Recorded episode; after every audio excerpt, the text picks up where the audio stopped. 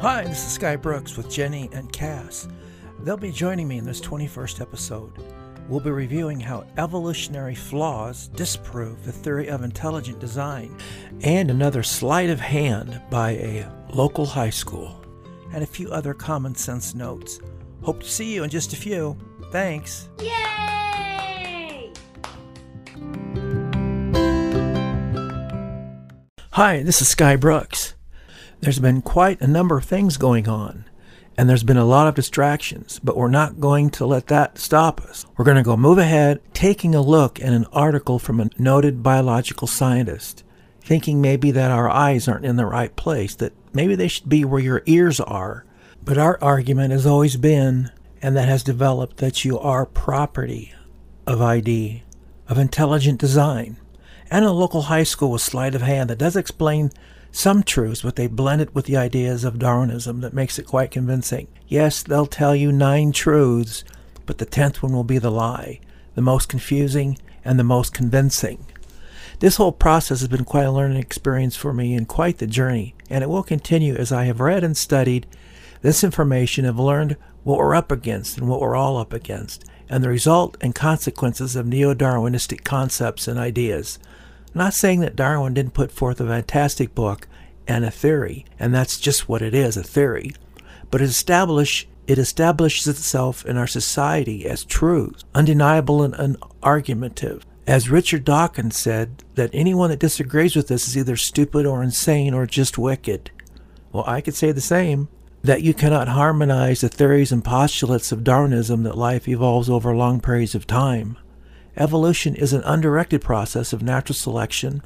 If anyone so supposes, has an intellect of an ant and the understanding of a clod of miry clay in a premortal swamp. But as he said, of course I would never say anything like that. Now, as I'm sure as we all have, if we think about it, we can remember the attitudes of the 60s. And of of course, as you know, many people out of that era, if you go up and ask them, hey, did you go to Woodstock? They'll say, yeah, I was there. And there'll be those that will say, what the heck is Woodstock? And it was also the time of love, peace, and understanding. But as you remember, many parts were and some were not. What you're seeing today is a lack of all those positive attributes that make people great, thereby make societies great. And just what are those attitudes and where did they come from? Or are they just evolutionary? It's freedom of thought and the exchange of ideas where we can learn, even if we disagree, not by an agenda while silencing those that don't accept what the mob wants. History, time and time again, has proven what that does. How soon we forget. How soon we do forget. Yes, Sky, it certainly has been in so many ways. I know you put in a lot of hours in what you do. I bet your sleeping habits have suffered, and yes, it has been very difficult to get this cast out. So many distractions if you let it be so. But as you know according to Darwin we should be evolving upwards and outwards, but what I've seen there's been more of a de-evolution to Homo neanderthalensis, or you could even go to the subspecies of Homo sapiens, but they supposedly should have gone extinct 40,000 years ago, due to competition with, or extermination by immigrating modern humans, or maybe it was Corona too, after all, how can Darwin's game account for such a display? So as you have said in the trailer, take away the Googa, what does common sense tell us? Does self-destruction of advanced society ever prove to be a good thing? Where in history is this so? Hello, Sky. Hi, Jenny. I'm ready as ever. And I would have to agree with you, Jenny, but then there are some listeners out there that might not get what you just said, not being familiar with the name Homo neanderthalensis, but maybe some Darwinist would, since they created that game. I would just say, you just can't fix stupid. Anyway, moving on to better things, with just a little research as you have mentioned before, in one of the episodes about the Utah Board of Education and what they were teaching their hybrids about evolution. I came across this in a Georgian high school with a nice athletic logo, their online biology books about human evolution. You were right, there is sleight of hand throughout the text. It tries to explain different periods of time. Nothing about the Cambrian explosion. It's just left out, of course. And plate tectonics. That is true. However, that is still going on. And the Earth isn't what it used to be. It's changed over many times. Massive flooding, volcanoes, etc. By the way, I did talk with your friend in Hawaii a bit, and she mentioned that she does just live a short distance from that volcano, and it does have this type of a red spooky glow about it at night from her pool. Pretty cool. As I was saying, the shifting of the Earth crust is happening all the time, not just 15 million years ago. Here is one section that is just flipping over the top, a representation of skulls created from bone fragments. Really, there is no DNA at all just few fragments found to create a caricature or imitation of a skull in which certain striking characteristics are exaggerated in order to create a comic for believability. And they're even dated. You can bet it's just with the rock or sediment that they were buried in. Cass pointed me to that same high school biology book in Atlanta. They also claim that Africa is the cradle of human beings. Really, I read somewhere else the Middle East was the cradle. They are calling it the out of Africa hypothesis, that human populations today are thus, or descended from a single speciation event in Africa, and ape-like features, short legs and relatively long arms, and the arm bones were curved like chimps, and should display a high degree of genetic similarity. What assumptions they do make and fill the heads of our youth with such nonsense all that from skull fragments. Outstanding, don't you think? Out of Africa reminds me of a movie I once saw. Having said all that, if that is the case, why can't humans, if there is so much high degree of genetic similarity, bear monkey babies? I don't see anywhere if evolution is what it's cracked up to be, where that is the case.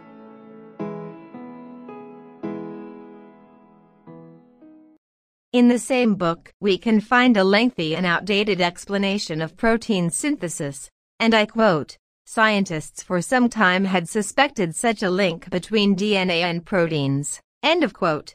Really, along with that, again continue to redefine mutations as any change in the DNA, and they believe mutations are capable of achieving remarkable things. A mutation is a change in the DNA base, therefore the DNA sequence of all organisms use the same genetic code, calling it a frameshift mutation, therefore leading to the powerful evidence for the common ancestry of all living things. It's so flippin' outdated. The evidence for neo-Darwinism truly has turned out to be so thin. I mean onion skin thin. We've mentioned this before. In the book, The Design of Life, mutations cannot produce a new species, let alone change a fish into a bird or a dinosaur, or sprout legs and become some kind of lizard. You can really see the confusion in all of this. However, if people stop and look, get rid of the goop, they will say, I really don't know, or will say, you know, I really don't believe it. They are being led around by the atheistic, academician, legislators, and as we mentioned before the Sweep 16. Thanks, Jenny and Cass. I mentioned earlier about this article, and it really caught my eye so to speak. So I just had to go through it and take a look at it. It's called Evolutionary Flaws Disprove the Theory of Intelligent Design. I thought, wow, what's that about? What's that about? It's written by Professor Glenn Peter Satter at the University of Oslo, one of Norway's most prominent professors, per se. And he tags onto this idea that, quote, the many flaws of evolution makes it possible to believe in the theory of intelligent design. And I'm thinking, what a contradictory statement. He was probably going to go through and make a 90 degree turn away from Darwinism, but not such the case. What he's referring to is the weakness and the lack of stuff that we as people have. That we are not able, for example, to synthesize vitamins properly, or eat and swallow properly, or even give birth properly, or even see right. And it will be smarter if we were able to have a separate channels where one could breathe through and eat and swallow, comparing us to having a comparing us to a whale with a blowhole in the top of his head. Quite the deal. Would you like that? Or wisdom teeth that actually serve no purpose. I'm betting he had his pulled quite young. Not much wisdom here. He does give credit, of course, to Darwin's Origin of Species that was published in 1859, one of the greatest advances in all science history, that life on Earth has risen through a process of change from pre existing forms. The process is called evolution. That's his definition. And does proceed to go through the same rhetoric that many Darwinists are their claim to fame. Yes, as you can see, he does tag a lot. And here's a problem with you is that your head is too big or your brain is too big. It simply can't pass through the pelvis if it's too big. That doesn't make sense. If evolution was doing its thing, your head would be smaller and you'd have a pea brain, and then it wouldn't be a problem. Now, obviously, the idea of intelligent design has affected his brain because he refers to a creative designer or engineer that would have found another solution. And I'm thinking, you can't have it both ways. And when he does admit that the eyes, that yes, evolution may never come up with a solution. I thought evolution was an ongoing thing. Here's where he makes the sleight of hand that those that believe in ID claim that the neo-Darwinistic phenomena cannot be explained. Therefore, he says they are citing or introducing a designer. No, no, no. That's not what intelligent design is referring to at all. It's obvious he has not read the data, examined it, or even refutes it on a scientific basis. He's quite opinionated and comes in with many preconceived and ideas and notions. You know, I do think it does get quite dark in Norway, and the nights are quite long. He continues and argues and compares human eyes to that of other animals. He continues and argues and compares the human eyes to that of other existing animals, for example, eagles that have supersight, or even comparing us to octopus and how their eye is constructed so much better than the human eye. That may be true, but have you seen an octopus or, or a squid? I'm sure they may not have blind spots because of the location of their eyes or its size. Truly, I like my eyes just where they are. I can see at night. The eagle can't, and I'm sure as far as an octopus or squid, they have quite some deficiencies as well that you would not want. Just imagine what you would look like with squid eyes or octopus's eyes.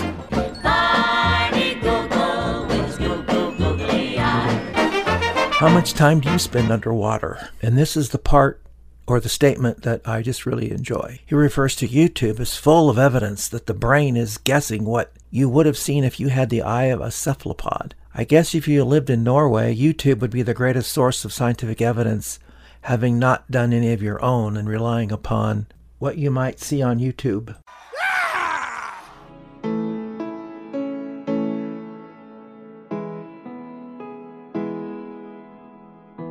My head. Skype. In that article. By the way, I love Norway. This professor seems pretty excited about. In 1976, the British evolutionary biologist and author Richard Dawkins that published the book, The Selfish Gene. And how his argument is very useful, because it makes it easier to understand complex selection of scenarios where there may be conflict between different levels. Yes, I'm sure it would make it easier taking old information from the 70s that have been disproved quite easily. There is nothing in the cell that it can just be, as some say, junk DNA that has no use. He needs to read Dembski's book The Design Revolution that would get his mind right. What we've got here is failure to communicate. No offense taken here, no offense given. Here is a quote that is so flippin' incorrect, saying that supporters of intelligent design believe that nature is so finely tuned that evolution may not have progressed by chance, but instead is the result of forward-looking engineering. He's got that one right. Well as we know evolution, or mutations, can't do any forward-looking at all. And he does recognize what finely tuning is, maybe, most cosmologists agree on that fine-tuned concept about the universe. What would make the inner working of the cell any different? As I have said before, you can't have form or a body plan without information. Specified information. Stephen Myers makes that pretty clear. Am I right?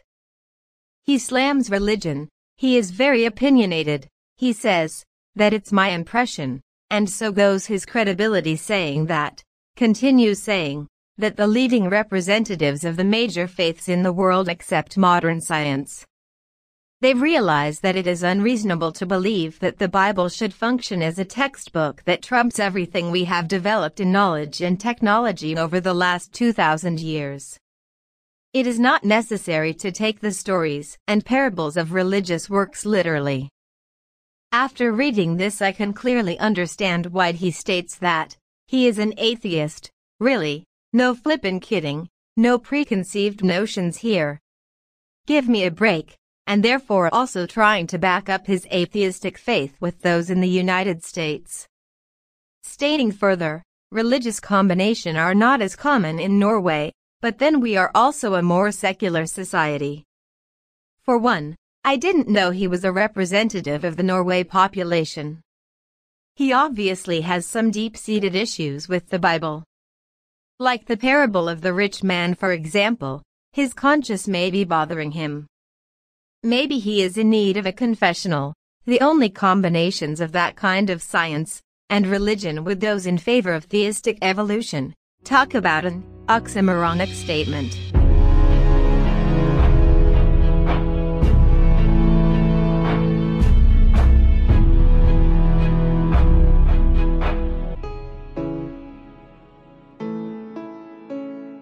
I like Norway as well. Interesting, don't you think so? These statements correspond precisely to the high school biology textbook we mentioned earlier. It's all over the place, false, and with indisputable evidence against it.